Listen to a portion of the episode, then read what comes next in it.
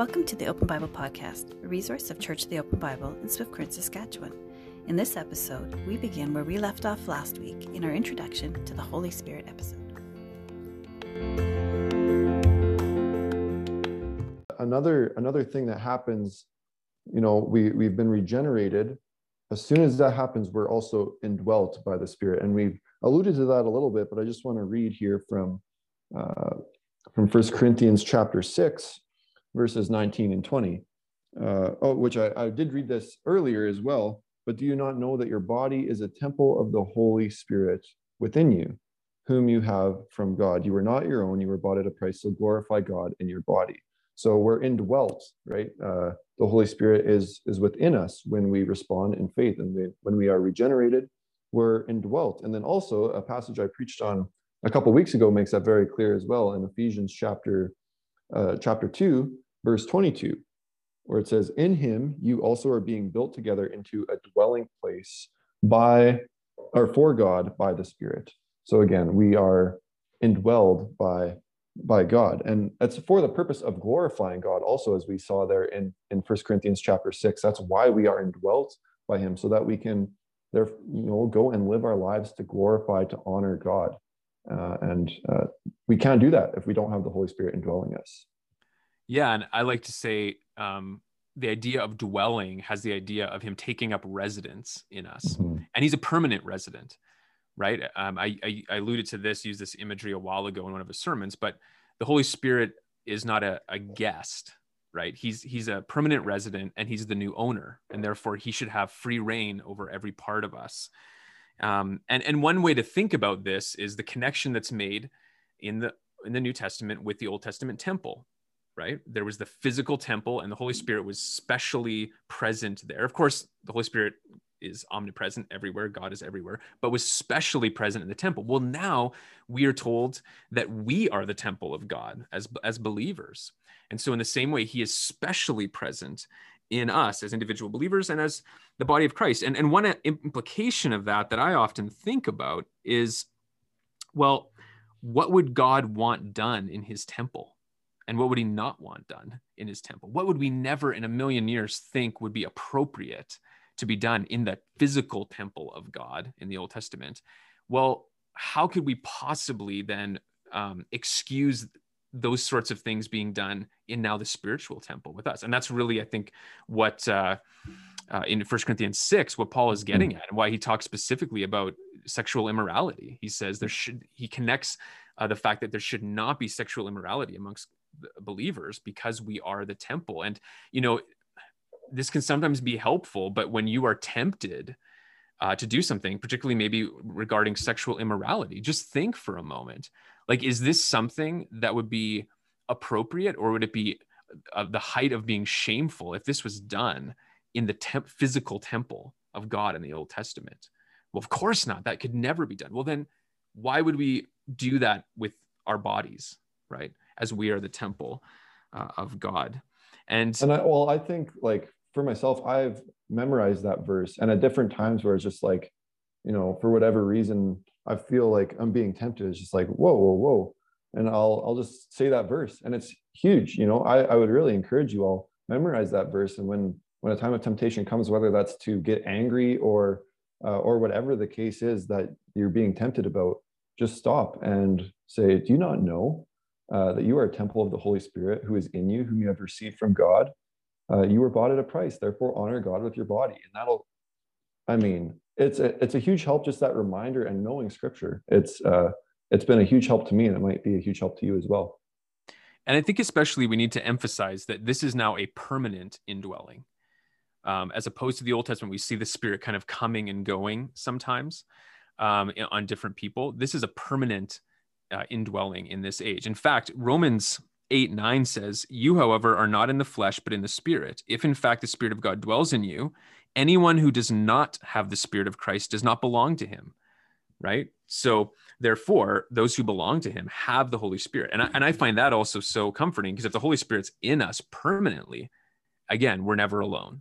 The Spirit's always with us. And no matter what we're facing, no matter what God is calling us to do, the Spirit's in us and will empower us to do what we need to do yeah that's that's great and then of course, we're indwelt as as we've as we've discussed now, but we also read in Ephesians uh, that we are sealed, and we've talked about this quite a bit as well. And that's kind of even what you were just mentioning. You know, we we've got it for good. you know, we we're sealed. Uh, Ephesians one verse thirteen. Uh, in him, you also, when you heard the word of truth, the gospel of your salvation, and believed in him, were sealed with the promise Holy Spirit, who is the guarantee of our inheritance until we acquire possession of it to the praise of his glory.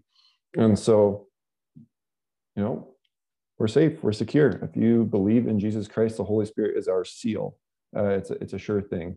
Uh, and he's the guarantee of our inheritance. Uh, and we look forward to that day. Yeah, what greater guarantee could he give us um, mm-hmm. to give us uh, eternal security and the assurance of our salvation? Uh, his own spirit, his own self, God, the spirit in us as the seal. That's amazing. That's amazing. I like to think of it often that the word, the term there um, can be used as a, a wedding ring.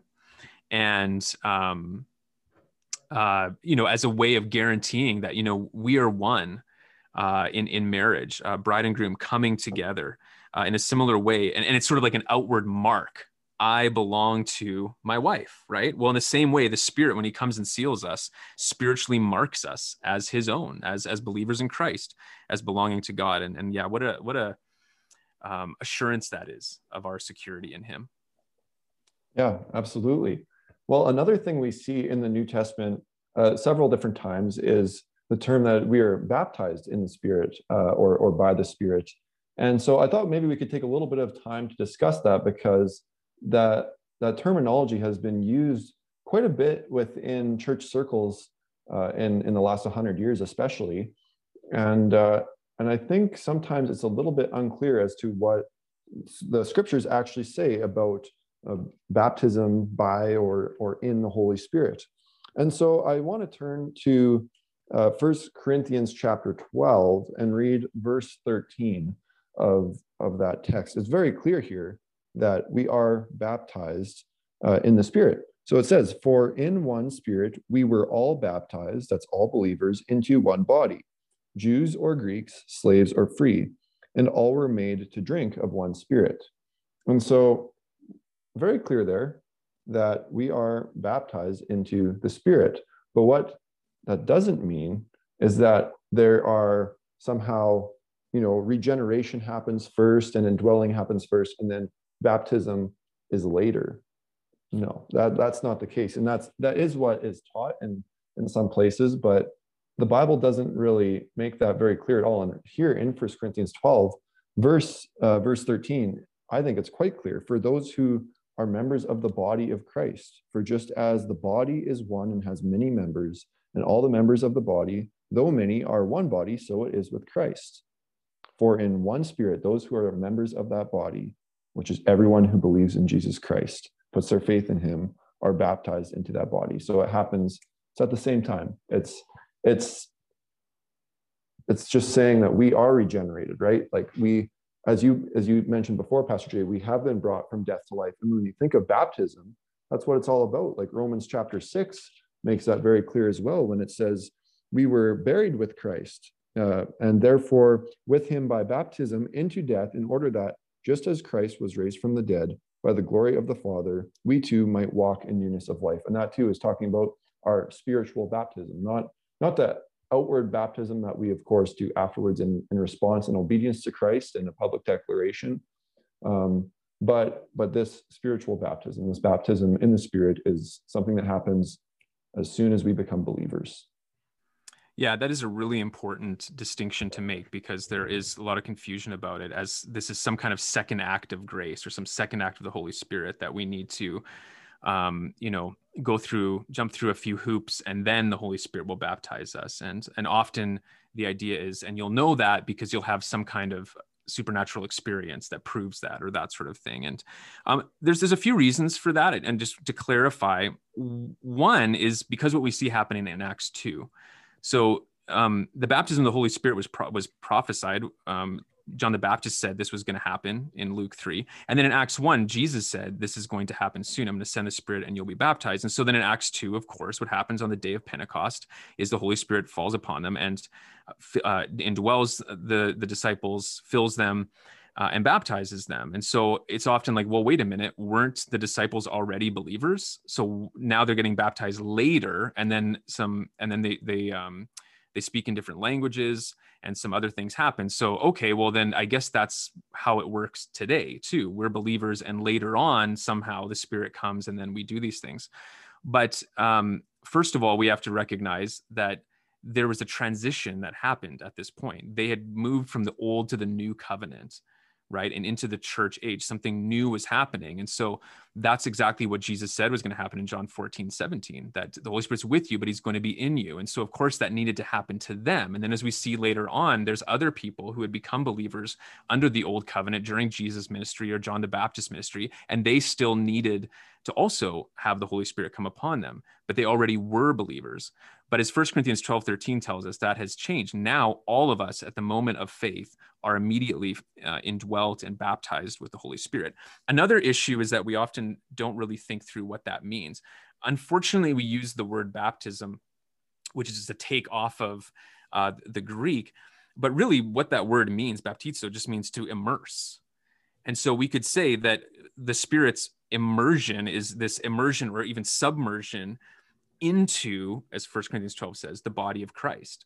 Um, we almost could think of it as like an initiation rite into the body. It's like the moment we believe, the Holy Spirit comes upon us and and spiritually immerses us, places us into the body of Christ. So now we are part of this universal uh, body, the, the universal church.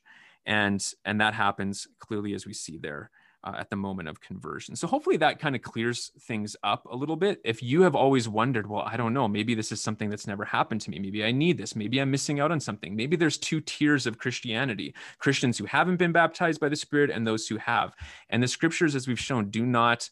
Um, support that, but rather, if you are a believer in Christ, you are baptized by the Holy Spirit. You've been immersed into the body of Christ, and therefore you belong to the body of Christ. You belong to the church. If you weren't baptized by the Spirit, according to 1 Corinthians 12 13, then you wouldn't be part of the body of Christ, right? But of course you are. And so, just something that I hope is, is helpful to our listeners. Yeah, and uh, I think I think that that will be. Um, another thing that we read in the New Testament that I think we could take some time to talk about is where uh, we read that the Holy Spirit uh, is is to be filling us. So we are indwelt by the Spirit, but it also continually says, even after that, to Christians, Paul writes, "Be filled by the Holy Spirit." So that makes make you know kind of makes maybe our our head sc- scratch a little bit and think, well, if we're indwelt by the Holy Spirit, how can we be filled? Like how how is that more? But the the phrase that's used is is talking about a continual filling so one of the main passages we, we read this is in uh, Ephesians 5, verse 18. And it says, uh, Do not get drunk with wine, for that is debauchery, but be filled with the Spirit. So there we see, you know, be filled with the Spirit. And I heard this illustration once, and I think it's pretty, pretty helpful. Obviously, if you have a cup and you're filling it with water, eventually it gets full right to the tippity top. So how can you continually fill it more? But imagine you have a balloon that could never pop, uh, and you you blow some air in it, and it's full, but you can always fill it up with more air, right? Because you have more oxygen, you can blow into that balloon, and it can continue to fill. And it's not a perfect picture by any means, but I think it's a helpful picture for what it means to be filled by the Spirit. It's a continual filling up. And if we read on in Ephesians chapter 5, we see what that filling up can look like, uh, what it results in. In verses uh, 19 through, well, really into chapter 6, it, it takes a couple different, uh, what it shows us what it looks like. So when we're filled by the Spirit, we'll address one another in psalms and hymns and spiritual songs, uh, making melody to, to the Lord. We'll praise Him, we'll give thanks uh, for everything in the name of God the Father will submit to one another, as it also goes on to say into uh, chapter six. And that's just a few different ways that when we're filled by the Spirit, those things will be happening, I believe. And I think another aspect of being filled with the Spirit is also just living by the Spirit's power. And we have talked a little bit about that as well. Uh, and it's, it's a growing uh, maturity in Christ. And I think back, Pastor Jay, to when you preached in Galatians chapter 5. And that would be an example if we're walking by the Spirit and we're growing in maturity, uh, that's an example of us being filled by the Spirit. It's the, Holy Spirit is sanctifying us, uh, helping us grow in the fruits of the Spirit and things like that. You, would you have anything else to add about uh, the filling of, of the Spirit? Yeah, I would just say that I think if we look at what Paul's saying in, in Ephesians 5:18, he makes this comparison: do not get drunk with wine, for that is debauchery, but be filled with the Spirit. So there's this comparison there. And what happens when someone is drunk with wine is they're controlled by it, or you might say they're under the influence of, of wine, right? And c- contrast that to being filled with the Spirit. Well, then to be filled with the Spirit is to be likewise controlled by the Spirit, to be under the, the influence of the Spirit. Um, and that that involves what we often would say is sort of a yielding to his control. Because people often say well how do i get filled with the spirit? And that's ultimately what it is. It's giving him control. Uh, and and we do that like you said by walking by the spirit which uh, you know i take as being dedicated to the spirit and depending on him um, as we as we diligently seek to follow his word um, it means not grieving the Spirit, as was mentioned before. And we grieve the Spirit when we aren't following his commands and, and that kind of thing. And, uh, and then not quenching the spirit uh, which in First thessalonians 5.20 talks about which i think is linked to as well to the word and it's actually interesting um, ephesians and colossians are very parallel books there's a lot of similarities and in the section in colossians 3 verse 16 which is almost uh, very very similar I wouldn't say almost identical, but it's very similar to this, this, part in Ephesians 5. In fact, afterwards, he goes on to say the same things about singing to one another and everything. Instead of being filled with the Spirit, there he says, let the word of Christ dwell in you richly rather than being filled with the Spirit. And I think that's important because, in a sense, being filled with the Spirit is being filled with the word and letting the the spirit through the word do his good work in us. And and i often think about it like a boat metaphor like a sailboat. Um, you know you, you put the sails up so that you can let the wind blow you and and control you and and push you forward. And that in a sense is like being filled with the spirit giving control to him so that he can move us forward. But then the rudder is like the word of god where we make sure that where we're headed is in fact the spirit's leading. Uh, we look to the word to know uh, where that where that is. But well, one other thing, really quickly too. There's a, and you mentioned this already, alluded to it. There's a difference between the filling of the Spirit and all these other New Covenant ministries, right? Every other ministry is a one-time thing that happens at the moment of conversion and it's permanent. But filling, as you said, is a continuous thing. It's something we need to um, do over and over again. We need to give control to the Holy Spirit regularly, all the time, uh, every moment of every day and just i really liked your image with the balloon. That's great. Another image i found really helpful is of a sponge. Mm. um, so in order to let a sponge be completely filled with water you can't do that if you're grasping part of it in your hand. I mean you imagine grasping a sponge and, and submerging it. Well that part you're grasping onto cannot get filled right with the water. Well in the same way if we're grabbing hold of certain areas of our life uh, grasping onto control this is an area i don't want to yield to his control. Well the holy spirit's not going to be able to completely fill us. And so every day it's like we need to let go of that grasp of our lives and say holy spirit fill every part of me. Take control of every part of me. And when we do that we are filled. And, and like you said then we we sing like it says in ephesians we're thankful mm-hmm. we submit. By the way, I think that's an important connection here that someone pointed out to me the other day. Someone who is spirit filled is someone who submits uh, and specifically submits to uh, the authorities that, that God has put over us, whether it's the governing authorities that we're told to submit to in Romans 13 and Titus 3 and First Peter 2, whether it's submitting to the leaders of the church, as we're called to do in Hebrews 13, 17, and elsewhere, or whether it's submitting within uh, marriage, as Paul goes on to talk about wives submit to your husbands and, and family, children submit to your parents. I've always found that really interesting. Um, if we want to know if we're spirit filled, one of the ways we know is do I gladly submit to the authority that God has put over me? And I think, especially when he goes to family, am I a spirit filled believer? Maybe I need to ask my wife. maybe i need to ask my kids right? That's the proving ground uh, especially is is the home. Uh, but also how i relate to leaders in the church and how i relate to the leaders in governing authorities god's put over me. So just a few more thoughts but yeah that's a huge subject and uh, uh something that i think there's a lot of confusion about uh, but something that can be pretty easy to grasp. It's just being controlled by the spirit and it's yielding to that control every day yeah and then i mean we could go on and on about different different things uh, that that the Holy Spirit does. But uh, just to mention one more thing, uh, it's very clear that the like in the Old Testament, where the Holy Spirit clearly gave people power for service, uh, the Holy Spirit also gives us power for service today as Christians by giving us different spiritual gifts, as we read in First Corinthians chapter 12. And that could be certainly a podcast or eight uh, in and of itself. And so we're not going to take a whole bunch of time to talk about that. But just as a reminder, that of course, that, that the Holy Spirit equips us uh, with, with gifts to serve Him better, to, to glorify God better as well. And so just, uh, just a thought. Yeah. And, and I would say, you know, if we want to understand what, what gifts are, I, I've defined it this way. They're special abilities for service that edify the church and glorify God. And we all have these gifts. Um, sometimes people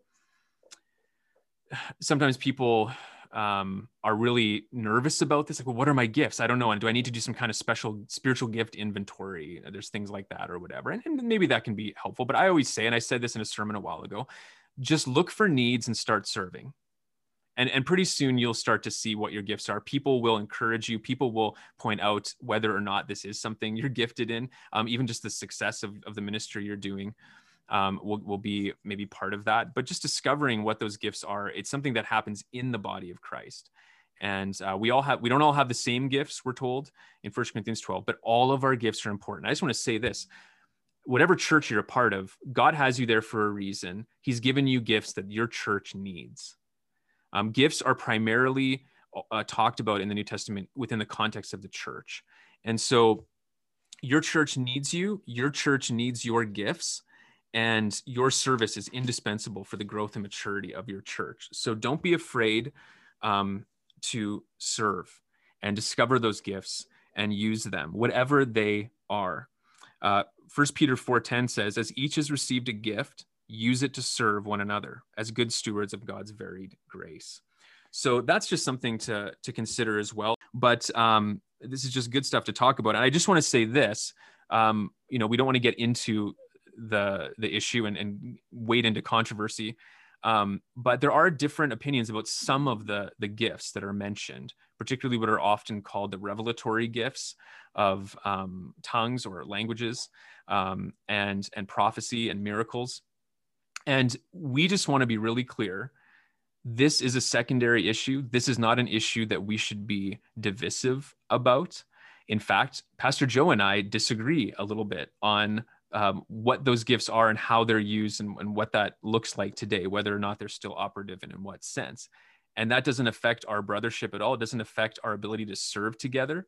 We just recognize, you know what? It's it's not crystal clear um, what exactly these gifts were looked like in the New Testament and whether they're still operative today. And there's a bunch of scriptures that are, are difficult to understand on this issue. We want to come to unity. We want to continue to study and and seek this out. But we rejoice that that doesn't come between uh, our unity as as two pastors serving together, mm. and it certainly should not come between our or, or be a, a reason to harm our unity as a church here, a Church of the Open Bible, where I'm sure we have different um, views of this based on our study.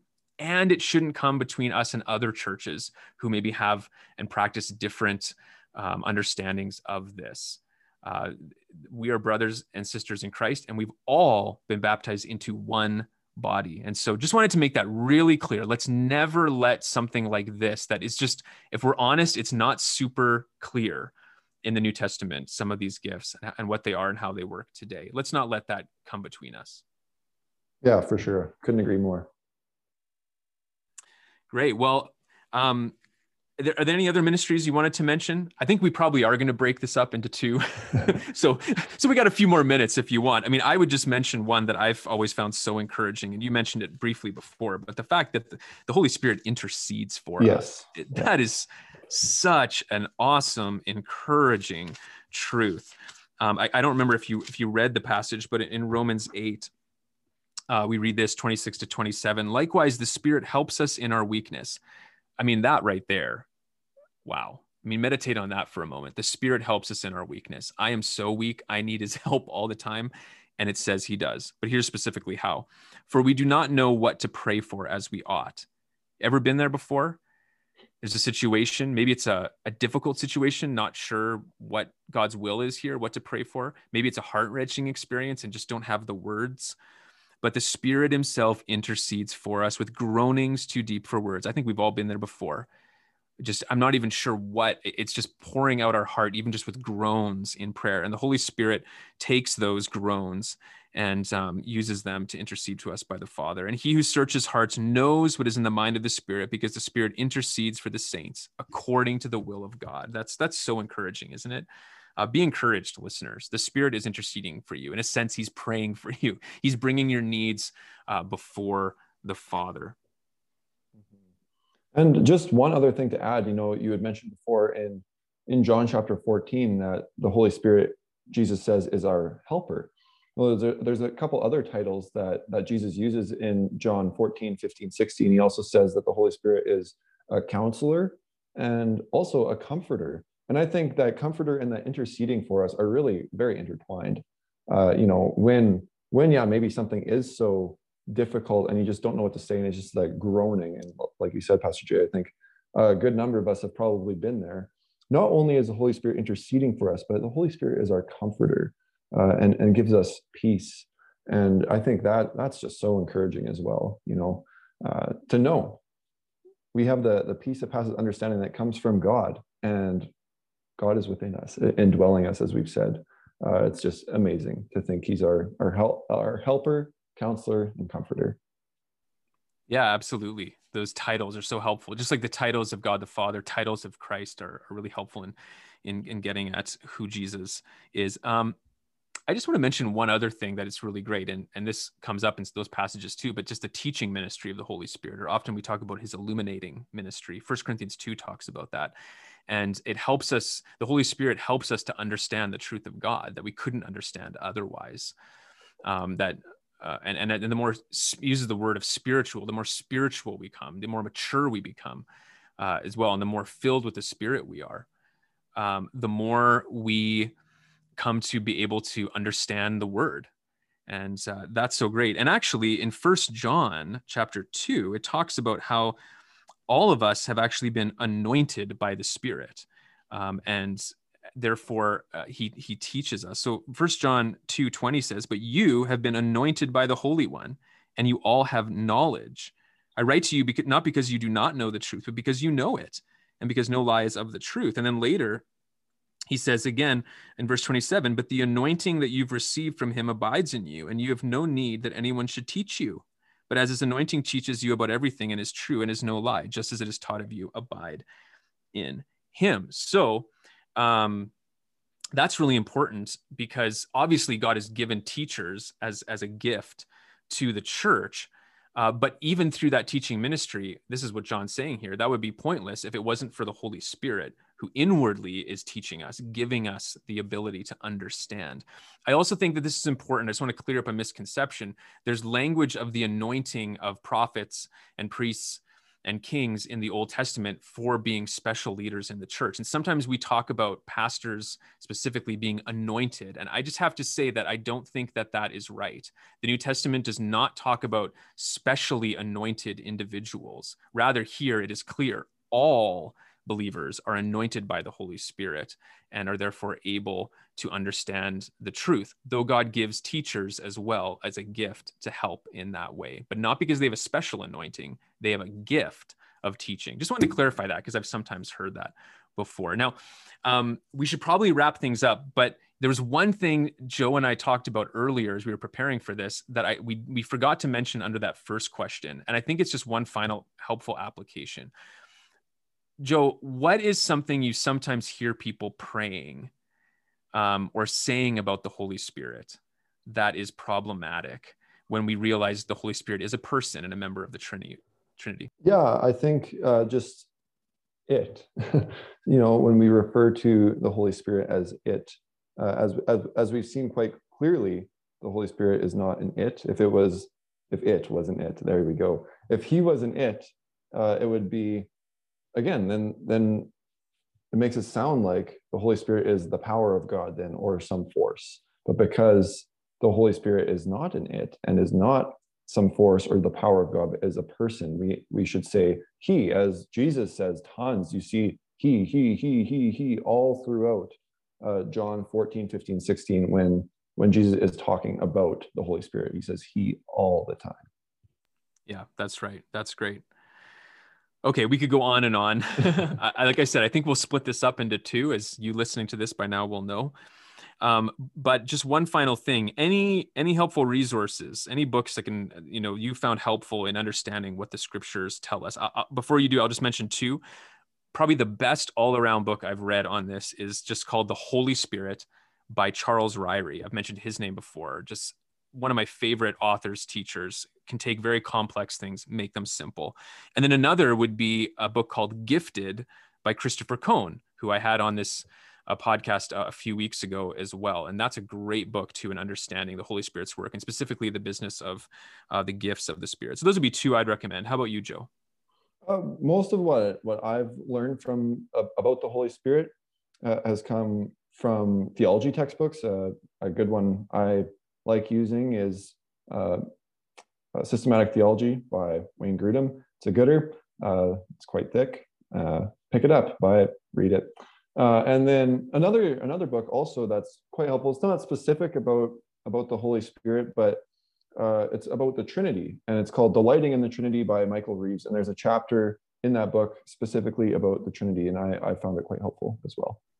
That is a great book, great primer on the Trinity for sure. I'd recommend that. And actually, since you mentioned Grudem Systematic, Charles Ryrie, who I mentioned before, has also a book called Basic Theology. It's a little bit thinner, and yes. uh, and actually fred shea mentioned that in an interview last week but um, yeah check that out too but of course most of all go to the primary source go to john mm-hmm. 14 to 16 uh, go to uh, 1 corinthians uh, 12 to, to 14 romans 8 uh, and other passages are, are, huge and the passages we mentioned today and we'll uh, see the holy spirit will illuminate your mind and, and show you the truth about him so hope that was helpful. It was fun for us to discuss. Again, went a little bit longer than we thought, but that's that's all right. We'll we'll uh, we'll probably break it in half and hopefully will inspire you to dig deeper into the word and maybe check out some of these other books uh, for a better understanding of who the Holy Spirit is. So thanks, Joe. That was fun. That was great.